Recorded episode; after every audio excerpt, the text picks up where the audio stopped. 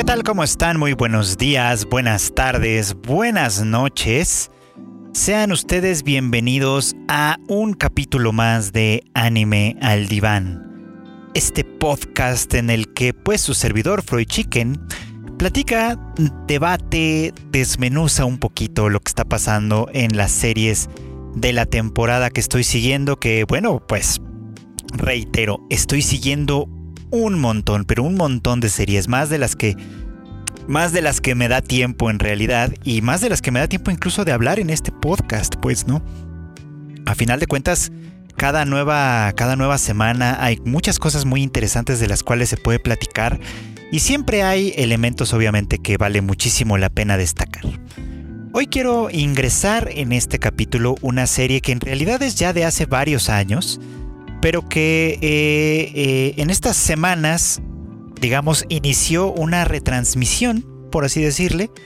Y la historia va más o menos así. Estoy hablando de Nana, una serie, como les decía, ya de hace algunos añitos, que ahorita justamente en esta, en esta temporada está siendo transmitida a un ritmo de dos episodios por semana en la plataforma de High Dive eh, y esto es porque, bueno, mm, si ustedes siguen también el Tadaima Live que hacemos cada, pues, cada semana, eh, hace tiempo comentábamos precisamente que Sentai Filmworks había adquirido los derechos de Nana, los derechos digitales, digamos, de Nana, y se anticipaba la posibilidad de que la subieran a su plataforma de, streaming, perdón, que es High Dive, o bien que la lanzaran después también como con una nueva reedición eh, en Blu-ray o en DVD, o, o ya veremos, pues, ¿no? La cosa es que por lo pronto lo que sí tenemos ya es esta retransmisión en capítulos dobles todos los jueves en High Dive. Ahí la pueden ver si ustedes tienen acceso a este servicio. Y quienes no, pero la vieron hace algunos años, porque insisto, fue una cosa muy famosa en su momento, pues estoy seguro que sabrán a qué me refiero. Yo no la vi, tengo que decirles también esto, ¿no? En su momento yo, pues la verdad es que me la perdí. Aunque sí sé que es bastante famosa, que tiene muchísimos fans, que además mucha gente está desesperada en la angustia total y permanente, porque la autora del manga original, Ayazawa, eh, pues lo dejó inconcluso hace también ya varios años.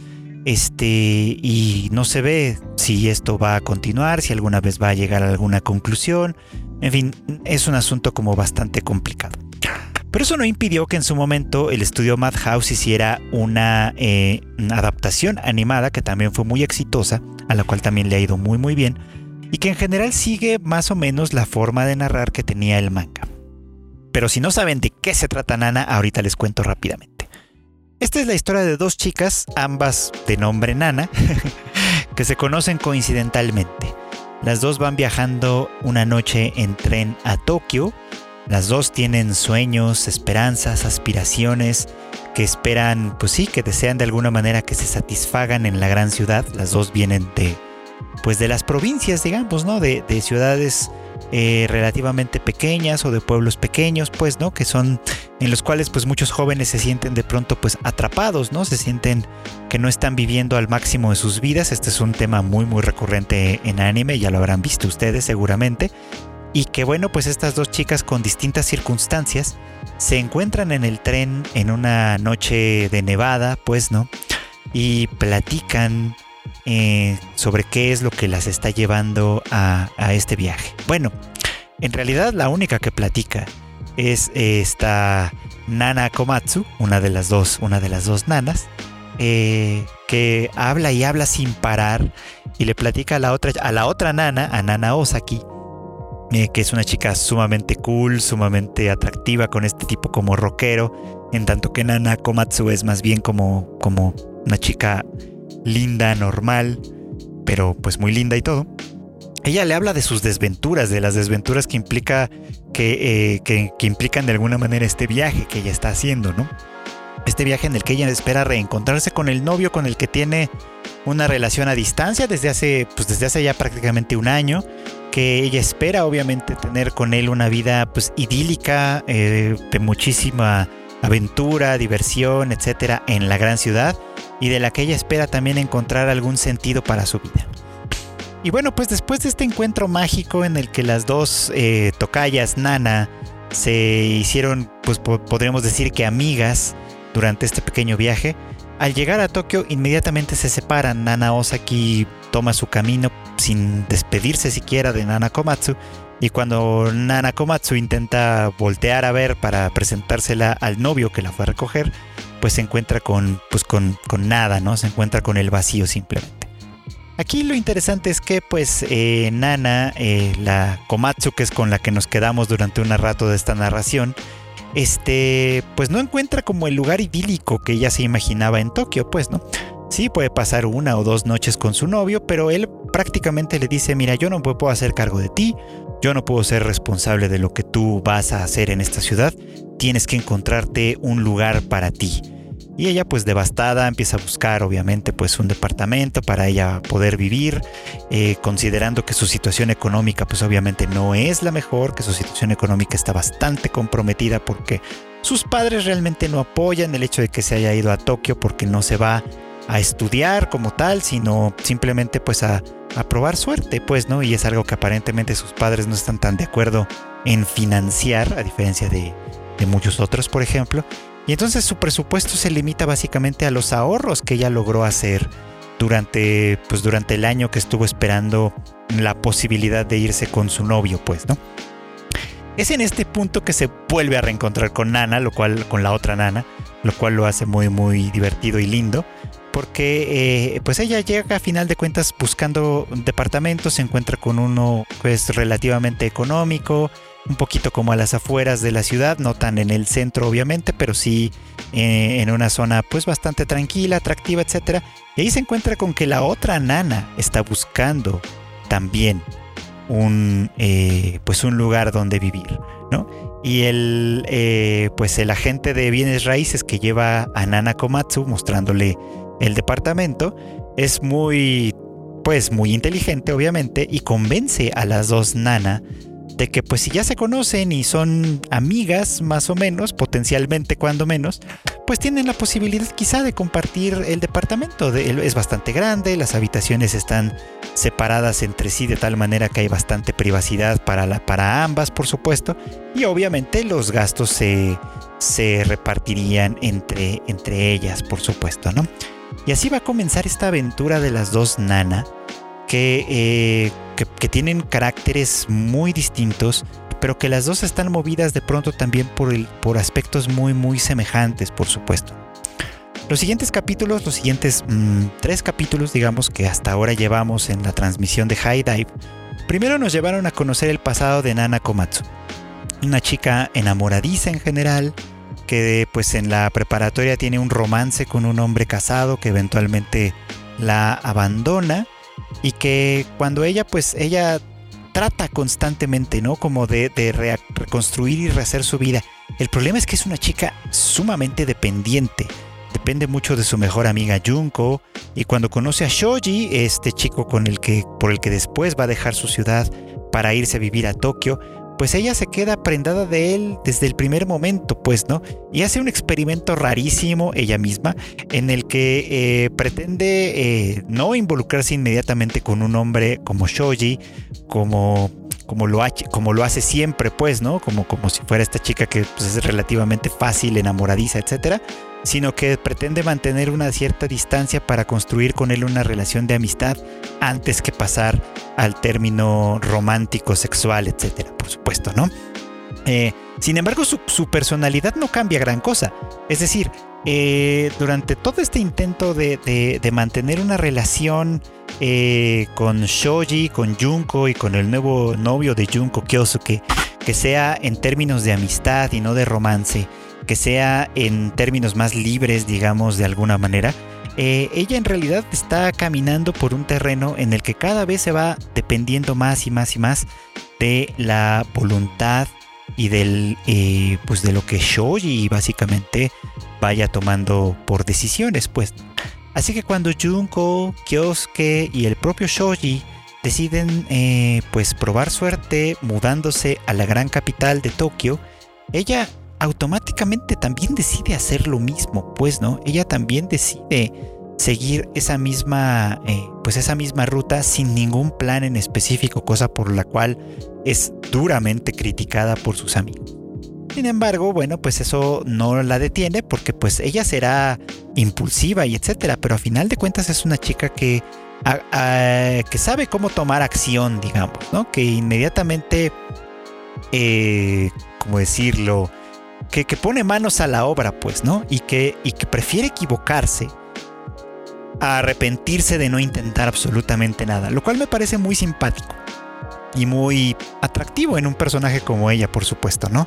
Porque a final de cuentas, aunque todos los demás la clasifican, pues sí, la califican como tonta de pronto, como, como que está muy desapegada de la realidad, como que no tiene claridad, no tiene conciencia de verdad de lo que implica las decisiones que de pronto toma ella a final de cuentas es una persona que se mueve sobre todo en términos de acción, términos de movimiento. Ella no se queda parada esperando a que alguien más le diga qué hacer.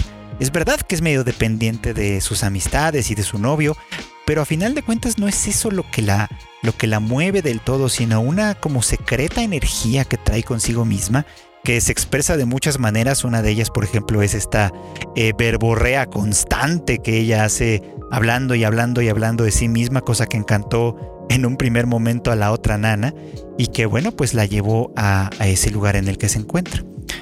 Y, y, en el punto en el que estamos, a ver a dónde nos lleva este jueves, que haya nuevos episodios de Nana, empezamos también a conocer la historia de Nana Osaki, una chica un poco diferente a la otra Nana una chica que, ha vivido en soledad y en el abandono durante mucho tiempo, que en algún punto encontró en, la música y en su novio eh, un lugar al cual pertenecer, un, un lugar en el cual sentirse acompañada y fuerte en este mundo, por supuesto, un lugar que le daba sentido, lo ve resquebrajarse por completo en el momento en el que él anuncia de manera muy paralela a lo que pasó con la otra nana, que se irá a Tokio, porque tiene otros planes, por supuesto, ¿no? Y la banda de rock que, que, formaba con ella y con otro par, pues de pronto se ve también comprometida, porque pues para unos es un hobby, para otros es más bien eh, otro tipo de, vínculo, etcétera, otro tipo de actividad, en fin, qué sé yo. El caso es que eh, que este lugar que, que a Nana Osaki le había dado sentido, le había dado valor, de pronto se derrumba por completo ante el peso de una realidad en la que ella no tiene ningún control y que al final de cuentas la obliga también a moverse, la obliga también a comprar un boleto sin retorno hacia la gran ciudad, lo que la lleva a tener este encuentro que parece cosa del destino con Nana Komatsu. Así que bueno, pues la verdad es que independientemente de dónde nos lleve, independientemente de cómo lleguemos a esos capítulos finales en los que quizá nos quedaremos en la frustración del cliffhanger o qué sé yo, ya lo estaremos platicando, estoy seguro. Por lo pronto, Nana me parece que es una gran opción, una gran serie de anime que pueden ustedes seguir en High Dive semana a semana y que pues yo estoy seguro que estaré comentando en otras ocasiones como si fuera un anime de temporada, ignorando el hecho de que en realidad tiene ya varios años de que se emitió por primera vez. Pero por lo pronto la verdad es que creo que es una serie bastante interesante, que plantea cosas que pocas veces vemos en anime, sobre todo en estos tiempos, y que creo que vale muchísimo la pena darle una vueltecita. Así que pues ahí está una recomendación importante, Nana, que pueden ver ustedes en High Dive. Que por otro lado, hablando de vida adulta y de cosas que están ahí un poquito como implicadas en ello. Esta semana, Higehiro, una de las series pues más, más interesantes que ha dado esta temporada con, con cierta sorpresa, de verdad, porque es, es, es cierto que yo no esperaba que la serie fuera lo que está haciendo. Yo la verdad es que tenía una impresión, pues la verdad no tan buena desde su premisa esta de, de soy un adulto que de pronto recoge en su casa a una fugitiva chica de preparatoria. Bueno, pues ya lo he comentado antes, la verdad es que la serie está corriendo por terrenos que si bien en principio podían parecer cuestionables, me está gustando mucho que está tomando su premisa muy en serio. Obviamente que para hacerlo y para poder hacerlo de buena manera, de una manera que nos funcione eh, a todos en este sentido, ella, eh, esta serie tiene que depende sobre todo de que su protagonista masculino Yoshida-san es un hombre muy... Mm, pues como de esos que se ven poco, ya saben, lamentablemente. Un hombre muy genuino, muy, muy abierto, muy transparente, como que no, no le teme mucho a, esta cuestión de, de, pues de ocultar cosas, etcétera. Más bien, más bien no le gusta ocultar cosas, más bien es un tipo que, que, que lo que ves es lo que hay, pues, ¿no? Y que de alguna manera eso hace que se pueda ganar fácilmente el cariño y la confianza de la gente pues que lo rodea, ¿no? De hecho, toda su situación me hace pensar mucho en un dicho que tenemos en México, que probablemente también se repite en otras partes del mundo con la misma fórmula o con otras, no estoy muy seguro, pero en México lo que decimos es, no hagas cosas buenas que parezcan malas. Y esto aplica perfectamente a Yoshi, ¿no? Desde el momento en el que él eh, refugia a Sayu en su casa, sobre todo teniendo en cuenta que ella viene de una historia en la que después de haberse fugado de su casa, eh, alrededor de seis meses antes de que inicie el, anime, ella pues estuvo eh, quedándose en la casa de distintas personas, hombres sobre todo, quienes de alguna manera muchas veces aprovecharon la ocasión, digamos, pues para obtener las relaciones sexuales que consideramos eh, prohibidas y para muchos atractivas con una menor de edad, por supuesto, ¿no? Y ella lo aceptaba como, como el pago, por así decirlo, que tenía que hacer eh, para ganarse el derecho de, estar resguardada y un poco de alimento por unas cuantas noches, ¿no? Y al conocer a Yoshida y hacerle la misma oferta que ella le habrá hecho a quién sabe cuántas personas, eh, Yoshida sí se la lleva, pero inmediatamente, recordaremos, le prohíbe directamente acercarse a él con esas intenciones, pues, ¿no? Y más bien al contrario, la intención que Yoshida tiene eh, al refugiarla es ayudarle a Sayu a ponerse sobre sus dos pies y enfrentar aquello de lo que está huyendo. Esa es la premisa con la que empezó esta serie, que me parece, insisto, muy interesante. Y bueno, pues han pasado varias cosas. Ya tuvimos ocasión de ver cómo eh, Yoshida fue rechazado por su crush de varios años, Goto-san, su jefa en su pues en la oficina en la que él trabaja y cómo de alguna manera pues este rechazo que coincidió justamente con el momento en el que él conoce a Sayu pues eh, eh, de alguna manera contribuyó también a que este cambio en su vida cotidiana se volviera tan patente, ¿no? Por otro lado, pues tenemos al personaje de Mishima, una, pues una compañera de trabajo que, que pues siempre ha estado, siempre lo ha admirado, que de alguna manera también manifiesta estar enamorada de él, aunque no se lo ha dicho explícitamente, creo que para todos los demás es bastante claro, y que bueno, pues de alguna manera estas tres chicas, eh, es decir, Sayu, Goto y Mishima, eh, pues están ahora de alguna manera girando en torno a lo que pasa con Yoshida, ¿no? Cosa que es bastante, bastante interesante. Eh, ¿Por qué? Pues porque primero, vamos a decirlo así, Goto lo rechazó y, y bueno, pues sus razones eh, que no son muy buenas y en realidad hablan más bien de la inmadurez de la propia Goto que de otra cosa, bueno, pues esta, esta cuestión ahí está, ¿no? Es algo que vale la pena recordar. Por otro lado, pues Mishima, que fue la primera en conocer el, eh, aparte después del amigo de, Yoshida, por supuesto, que fue la primera en conocer eh, la situación que tiene con Sayu, etcétera, pues también de alguna manera ha expresado algunas de sus preocupaciones, por supuesto, ¿no? Pero aquí lo que tiene que ver con lo que decíamos hace un rato, es decir, con, lo que significa ser adulto.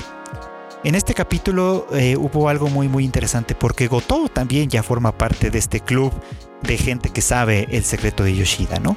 Y no, no, no dejó de decirle lo que todos sabemos, que lo que Yoshida está haciendo, por muy bueno que sea desde cierto punto de vista, es algo muy muy cercano a un crimen, pues, ¿no? Básicamente está eh, conviviendo ilegítimamente con una chica menor de edad de la cual él no tiene pues ni parentesco ni ningún tipo de, derechos pues no o sea básicamente está cometiendo un delito desde ese punto de vista pero eh, al conocer a Sayu, al darse cuenta de que la situación en realidad entre ellos es bastante transparente y bastante distante, Koto, al igual que Mishima, también se tranquiliza. Pero ella sí, al igual que Mishima también, observa que Sayu eh, quizá eh, está pasando por un proceso que para Yoshida puede ser complicado y peligroso potencialmente, ¿no? Y ya lo hemos platicado en otra ocasión. Sayu, a final de cuentas, eh, tiene una relación complicada con Yoshida que quién sabe si se pueda llamar de enamoramiento en este punto o de amor incluso. Es una relación en la que ella por supuesto que se siente agradecida con él, por supuesto que se siente deseosa de seguir conviviendo y compartiendo el tiempo con él y en ese sentido se siente obviamente comprometida, pues, ¿no?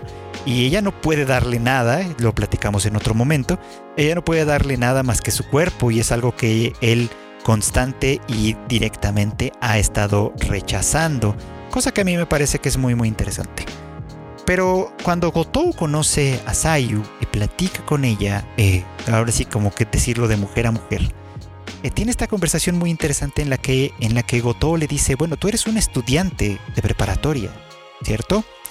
Aunque no vayas a la escuela, aunque, aunque en este momento no estés yendo a la escuela, eres un estudiante de preparatoria y eso es todo lo que puedes ser, para bien y para mal. Y para mí esta conversación tiene muchas implicaciones que son muy interesantes.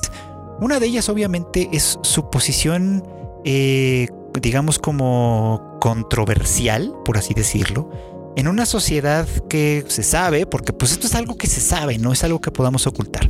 En una sociedad que sexualiza a las chicas de preparatoria, el anime lo hace todo el tiempo, no solo este, sino el anime en general como medio, que sexualiza a las, a las chicas de preparatoria y, este, y las pone obviamente eh, ante el ojo sobre todo masculino y en muchísimas ocasiones adulto.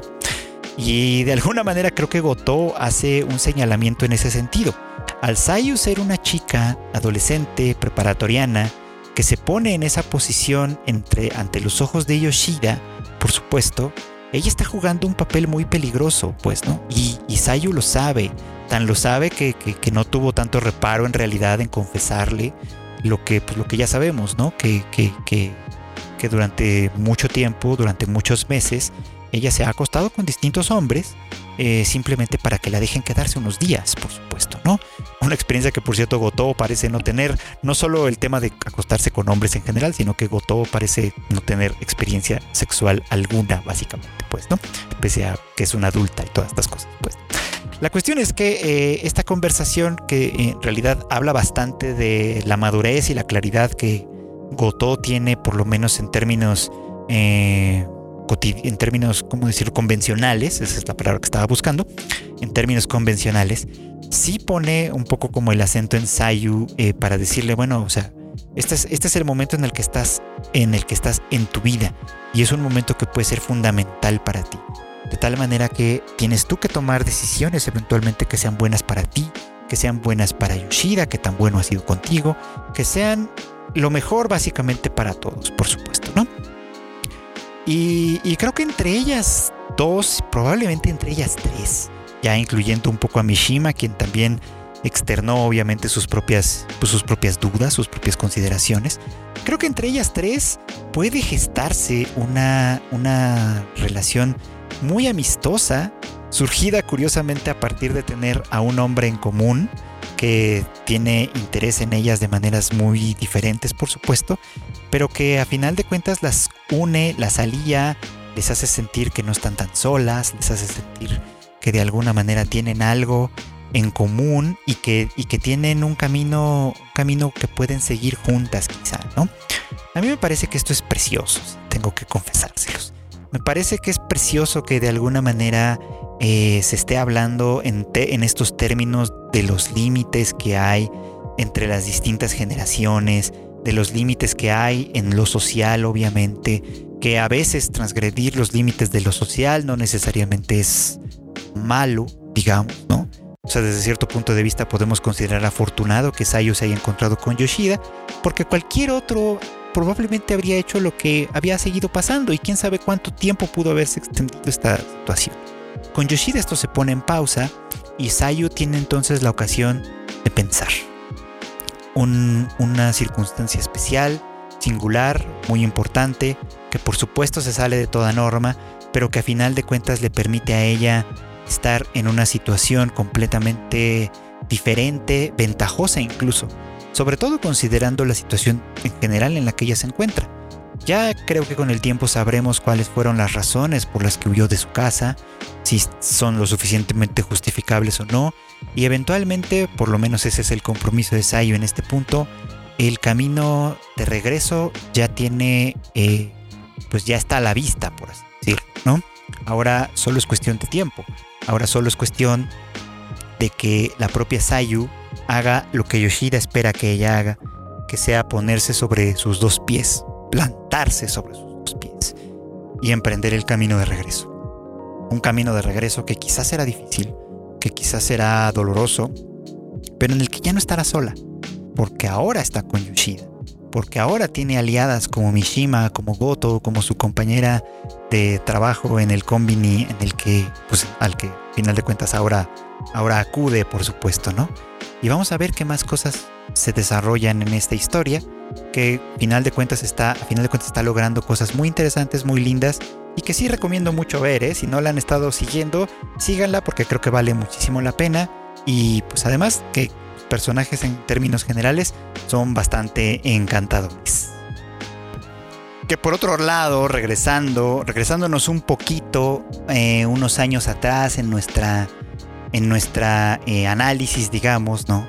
Que ahorita estábamos hablando de lo que es ser una adolescente, de los límites y algunas de las diferencias que hay con respecto a ser adulto, con respecto a ser un, eh, pues un miembro pleno de la sociedad y sobre todo de una sociedad tan estructurada como, como en muchas ocasiones es la sociedad japonesa. Bueno, pues aquí tenemos también unos comentarios muy interesantes que podemos hacer a propósito de eh, Jiranaide Nagatoro-san, que pues es también una de las series para mí sorpresas de la temporada. La verdad es que es otra que esperaba tumbar muy pronto porque su premisa en principio no me agradaba mucho, pero que estoy, la verdad, tomándole mucho gusto. No tanto porque esté bien en esos términos, por supuesto, sino porque me gusta lo que está haciendo con un tema que es muy complejo como el de eh, como el del acoso, vamos a llamarle así. Porque la tentación está, hay, una tentación muy importante en decir que lo que, Nagatoro hace con, con el senpai es bullying. Y hay una línea muy, muy delgada eh, entre eso, entre, entre este tipo de acoso que es básicamente hostil y violento, y en este coqueteo que, que, que de pronto obviamente tiene, tiene tonos muy, muy subidos, digamos, pues, y que, y que nos hace sentir de pronto pues que estamos ante una comedia, pues ante una comedia sexual, hay que decirlo de esa manera, que eh, protagonizada por dos adolescentes. En, otra, en otro capítulo de este podcast yo ya les había platicado, ya habíamos platicado sobre esto, y habíamos comentado que eh, eh, lo que me parecía importante de esta serie, a diferencia por ejemplo de Koikimo, que, que al principio de la temporada platiqué un poco sobre ella, pero que ya la dejé, este, aquí estamos hablando de, un, de, acercamientos entre dos adolescentes que tienen nula experiencia sexual, eh, que por supuesto, como todos los adolescentes, tienen interés y curiosidad en el tema, por supuesto, y que le están explorando de una manera sumamente torpe. Eh, porque pues obviamente lo ideal en una serie como esta sería que pues ok Nagatoro, ¿te gustó el morro al que le molestaste, al que del que te burlaste una vez y quieres acercarte a él, pues acércate a él, sea amistosa con él, trata de salir con él, de, ya sabes, ir a cafeterías, al cine, a pasear al parque. Y un día, cuando te sientas segura, pues le dices, oye, me gustas, vamos a ser novios y pues todo es cool, todo cool, todo bonito. Pero Nagatoro decidió hacer algo completamente diferente y lo que decidió fue simplemente repetir un poco el patrón de su primer acercamiento, ¿no? Este primer acercamiento que fue, hay que decirlo, hostil, sí, en el que ella fue abiertamente a burlarse de él y lo hizo llorar incluso y, y la verdad es que sí fue una escena bastante incómoda la de ese primer episodio, pero que a final de cuentas muy pronto supo cómo convertirla en algo completamente diferente y muchísimo más benigno. A medida en la que, en la que ella se empezó a acercar al senpai, y estos acercamientos siempre estuvieron un poco como subidos de tono y manejados en términos medio sexuales, él de alguna manera también empezó a, entrever cuáles eran, eh, si no las intenciones de fondo de Nagatoro, eh, por lo menos las, la, la, la, mm, la índole a partir de la cual ella se está acercando a él. Es decir, ella no quiere molestarlo en el sentido del bullying como tal, no quiere eh, ejercer su poder sobre él y lastimarlo, ¿no? Y causarle eh, algún tipo de daño psicológico, físico, etc. Ella simplemente quiere jugar con él.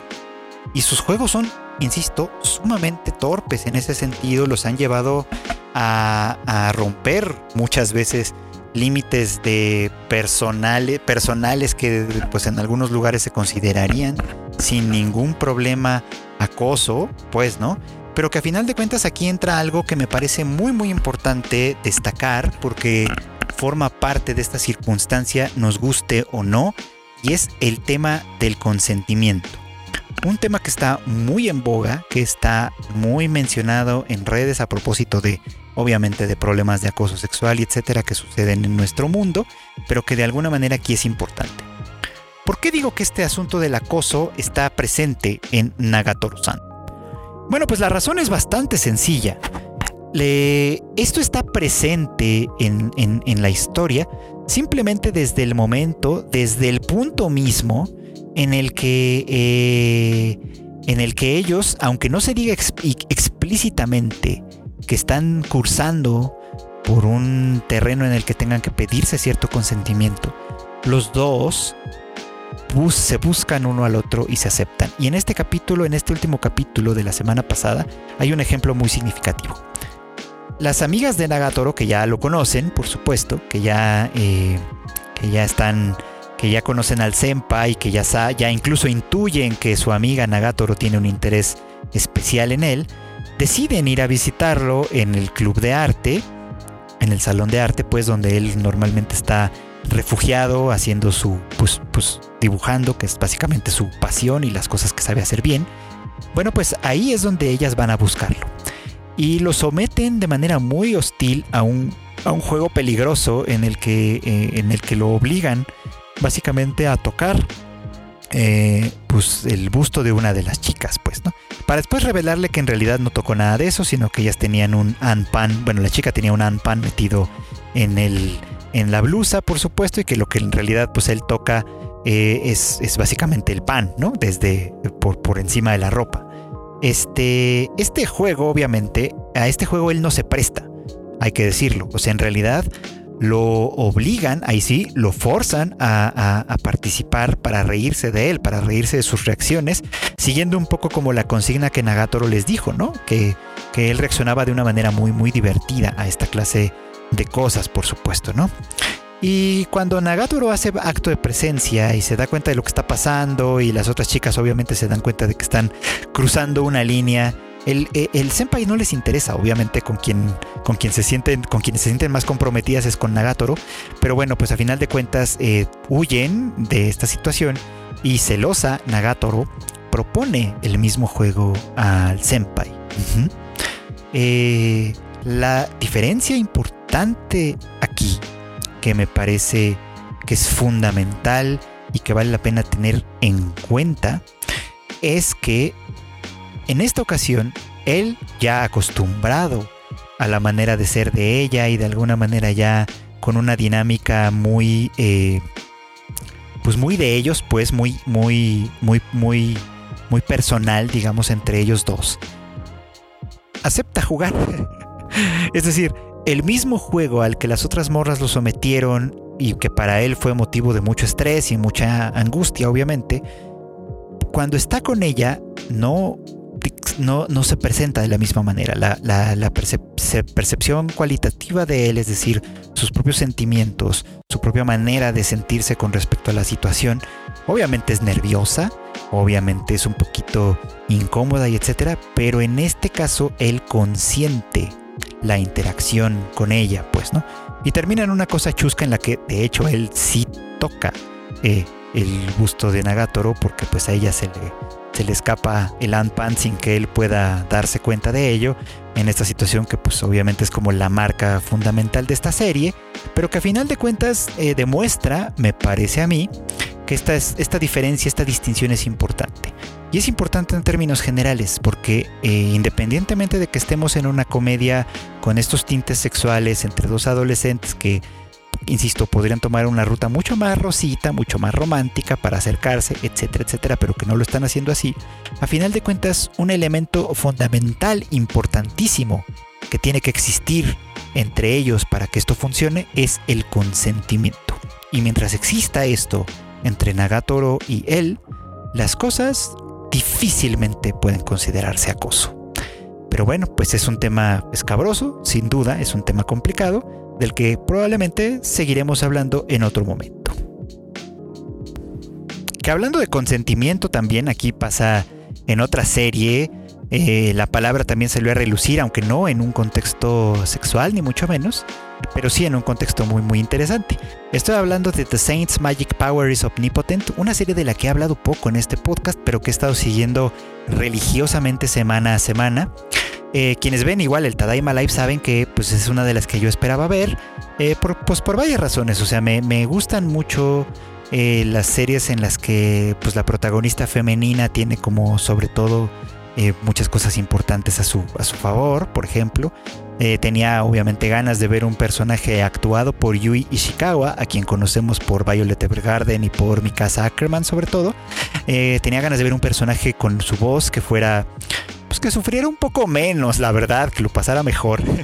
y por otro lado, esta serie, aunque está basada en una serie de novelas ligeras escritas por otro autor, que ahora no me acuerdo el nombre, la serie tiene un guion realizado por el autor de Oregairu, Wataru Atari, que pues para mí son puntos importantes eh, que pueden hacerme ver una serie en primer lugar. La cosa es que The Saints Magic Power is Omnipotent nos ha ido llevando muy muy despacito por una historia en la que Sei, una oficinista, de pronto es invocada sin que nadie le pida ningún tipo de consentimiento a este mundo mágico en el que ella se supone que tendría que ser la santa, ¿no? Un personaje o una personalidad de alguna manera que está destinada a proteger al reino con sus poderes mágicos y que de alguna manera pues está como profetizada en ese sentido. La cosa con Sei es que cuando la invocan, la invocan junto con otra chica llamada Aira y el príncipe, que es quien está atestiguando la ceremonia de invocación, decide llevarse a Aira considerando a ella como la santa y dejando a Sei pues sin decirle ninguna palabra, sin prestarle ninguna atención realmente, y pues en una circunstancia muy muy desfavorable para ella, pues, ¿no? En la que pues sí la hospedan en el palacio, pero no la dejan hacer absolutamente nada de, su lado y pues ella tiene que ver cómo se las ingenia. En todos los capítulos que han seguido desde ese primer episodio, Sei eh, ha hecho bastante por encontrar un lugar para ella. Empezó a explorar el mundo, consiguió un trabajo en el Instituto de Investigación de Mágica, no me acuerdo cuál es su nombre de verdad, este, y empezó a desarrollar sus talentos mágicos, sobre todo en la manufactura, digamos, de pociones, pero también empezó obviamente a destacar. Porque aunque ella en ese punto no lo sabe todavía, ella efectivamente es la santa. Entonces los poderes que ella tiene sobrepasan por completo lo que se esperaría de una persona normal y las pociones que ella realiza tienen mayor efectividad, eh, la comida que ella prepara pues tiene también efectos muy muy significativos en la gente, eh, su, su, su magia de curación que hace obviamente gala de ella en un momento difícil para el ejército en el que pues hay varios mutilados, heridos de distintas gravedades, etcétera, y a todos les devuelve la salud y los miembros perdidos, pues obviamente empiezan a llamar muchísimo más la atención de lo que eh, pues ella desearía en un primer lugar, pues, ¿no? Y aquí es un asunto muy interesante porque eh, el rey sabe, por supuesto, ¿no? El rey que parece ser una persona mucho más sensata que su hijo.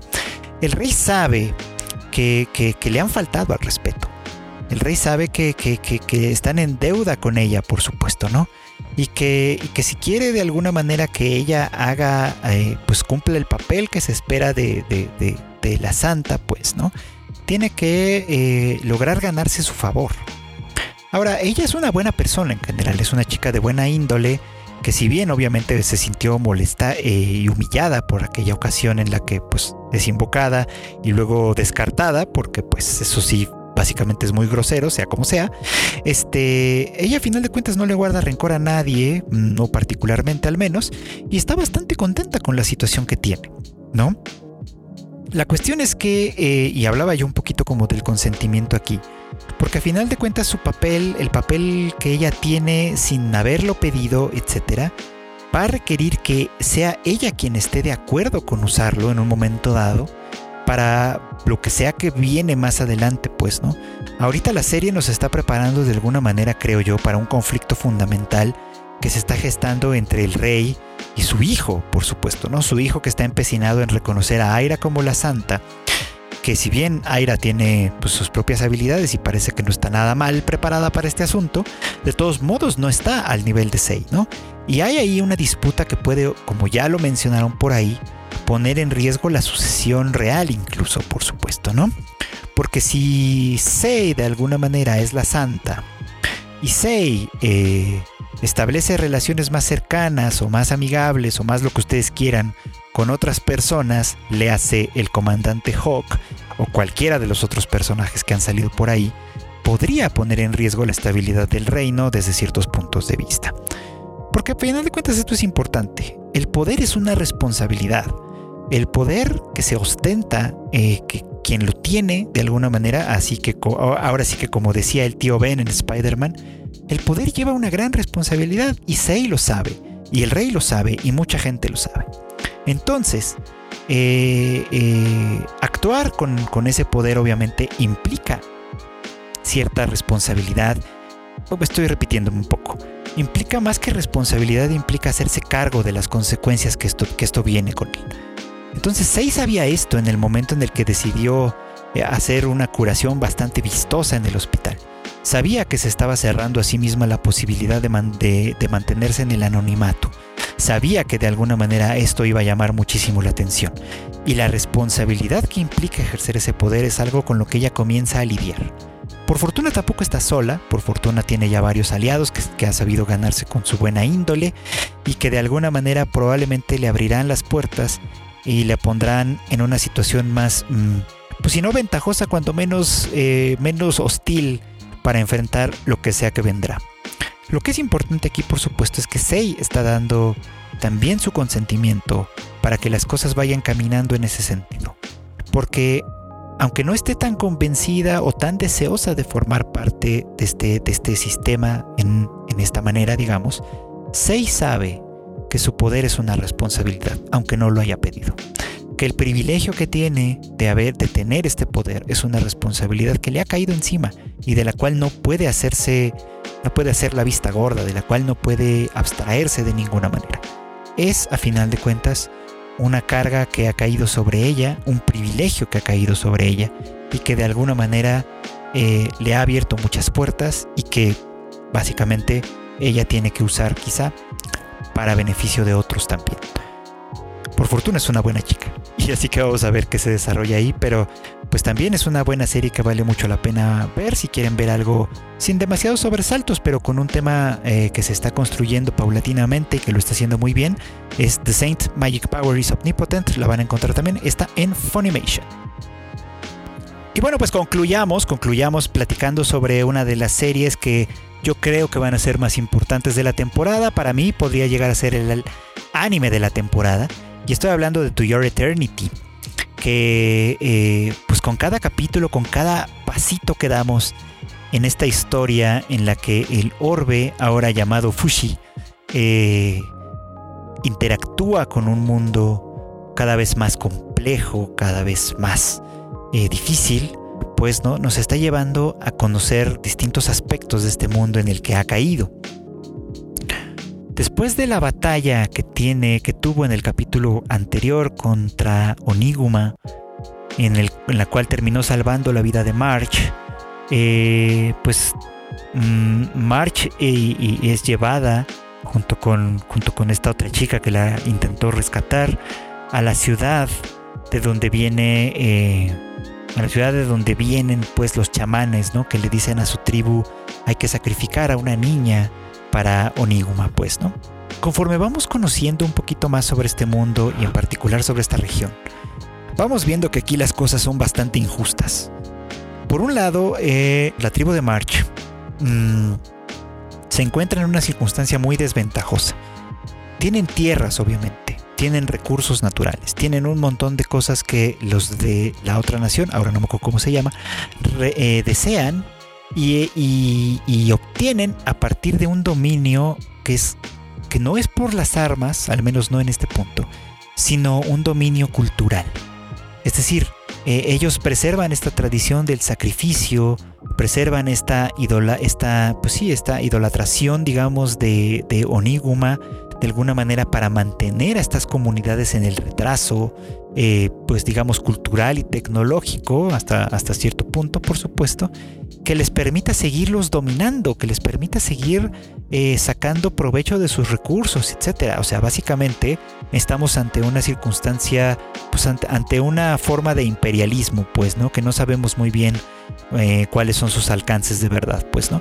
Pero que a medida que vamos entrando en esta circunstancia, cuando March pues, y llega a la ciudad junto con Fushi, etcétera, y van dándose cuenta de todo el engaño, eh, March va aprendiendo, obviamente, que, bueno, y, la otra chica también, van dándose cuenta hasta qué punto esa tradición que es tan, tan querida, tan protegida, tan defendida por sus ancestros, por sus padres, por sus abuelos, es una de las muchas herramientas que contribuyen a su propio atraso, que contribuyen a, a ser un jugador menor y a ser básicamente dominados. Esto nos pone en una perspectiva muy interesante de cómo la tradición, de alguna manera, se puede convertir en una herramienta de opresión, si lo pensamos bien, ¿no? Una... Eh, porque si obviamente las tradiciones son, se tratan sobre todo de preservar el statu quo. Las tradiciones se tratan de conservar cosas que queremos, que consideramos valiosas, que consideramos importantes y que no queremos que se pierdan por cualquier razón. Puede ser una razón eh, completamente racional, válida y etcétera, pero también pueden ser por razones simplemente de mantener lazos con el pasado que, no necesariamente son lo mejor para las comunidades y esto es algo que está pasando aquí. March es muy joven y muy ingenua quizá para darse cuenta, pero la otra chica, por supuesto que se da cuenta de todo el engaño, se está dando cuenta básicamente de cómo eh, su pueblo está siendo engañado eh, por estos pues, por estos rufianes pues no que se han valido de la eh, de una creencia de ellos no que de alguna manera dicen respetar por supuesto que dicen de alguna manera también promover y, en la que incluso se involucran de una manera muy importante pues a final de cuentas tiene otro fin que no es la tradición, que no es la preservación de las costumbres, que no es mantener el lazo con el pasado.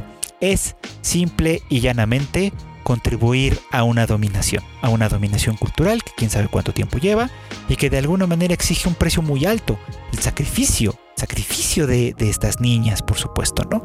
Entonces aquí viene una revolución probablemente, una revolución que implica que la sociedad en pleno se dé cuenta de, de hasta qué punto están siendo constreñidos por sus propias eh, por sus propios engaños, hasta qué punto están siendo constreñidos por sus propias, eh, su propia mm, incapacidad, digamos, para cambiar. Que además trae un paralelo muy, muy interesante con Fushi, porque eh, Fushi es un ente que durante mucho tiempo ha estado cambiando que durante mucho tiempo ha estado eh, transformando su forma de vivir y su forma de relacionarse con el mundo y que además tiene como cierta capacidad de regresar a momentos en los que ha sido conveniente para, para él, eh, eh, para preservarse a sí mismo, para defender, para defender cosas, en fin, para, para, distintos, para distintos objetivos. Que es básicamente algo que esperaríamos. O sea, no se trata de abandonar cosas por abandonarlas y ya. Se trata de utilizar el aprendizaje que hemos tenido durante el tiempo que sea, ya sea como individuos o como sociedades, para poder regresar a él cuando lo necesitemos. Pero no quedarnos anclados en él, porque a final de cuentas ese se convierten en cadenas que no nos permiten ver más allá, que no nos permiten adelantarnos a otro lugar, que en cierto modo no nos permiten ser adultos, que ese es el deseo más profundo que tiene March, llegar a ser una adulta. Y llegar a ser una adulta implica eso, implica darse cuenta de que el pasado está atrás y que si bien, repito, puedes regresar a él, puedes ponerte eh, en contacto con él y tomar de él cosas que te sirvan, no necesariamente te tiene que constreñir, no necesariamente se tiene que convertir en una cadena. Yo espero espero no llevarme una, una triste sorpresa aquí, pero espero que March logre aprender esto, que March logre convertirse en una adulta con, este, con esta conciencia, con este darse cuenta de que el pasado, de que la tradición muchas veces existe para oprimir o se sostiene simplemente para oprimir y que en ese sentido, en ese caso, con esas condiciones, lo mejor sería simplemente abandonar. Y bueno, pues eso es todo por hoy. Muchísimas gracias como cada semana por acompañarme en este podcast. Ya saben ustedes que el anime al diván se transmite cada semana los miércoles eh, en algún punto del día. Lo encuentran, si bueno, si lo escucharon en Spotify o en Google Podcast o en Apple Podcast, bueno, pues lo encuentran en todas esas eh, plataformas y en varias otras también. Ahí nada más denle una buscadita a la plataforma de podcast que sea de su preferencia y ahí lo van a encontrar. Por mi parte, pues si quieren platicar conmigo, darme quejas, sugerencias, etcétera sobre este podcast, pueden dirigirse a arroba fruitchicken, especialmente en Twitter. Si no, pues también pueden suscribirse al Discord de Tadaima, donde también andamos de cuando en cuando. Y pueden escribirme ahí directamente con la misma, con el mismo username. Ahí me encuentran igual como arroba Chicken y me platican qué les pareció este capítulo, de qué les gustaría que habláramos en otros capítulos, etcétera. Si quieren que hagamos algún episodio especial destinado a alguna serie en particular, etcétera, qué sé yo. Estoy abierto a todas sus sugerencias, a todos sus comentarios y obviamente a todo lo que ustedes quieran decirme y platicar conmigo.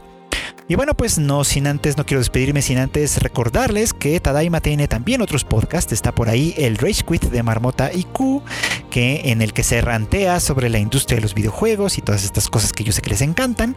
Y también pueden escuchar el Shuffle de Kika que sale también cada semana y en el que ella recomienda de manera veloz y veraz eh, las cosas que pueden ustedes también ver, que no necesariamente son anime, también son películas, música, series, etcétera. Por mi parte, bueno, pues les repito de nueva cuenta, yo soy Fruit Chicken, les agradezco una vez más acompañarme cada semana en este podcast y nos escuchamos muy pronto en el siguiente anime al diván.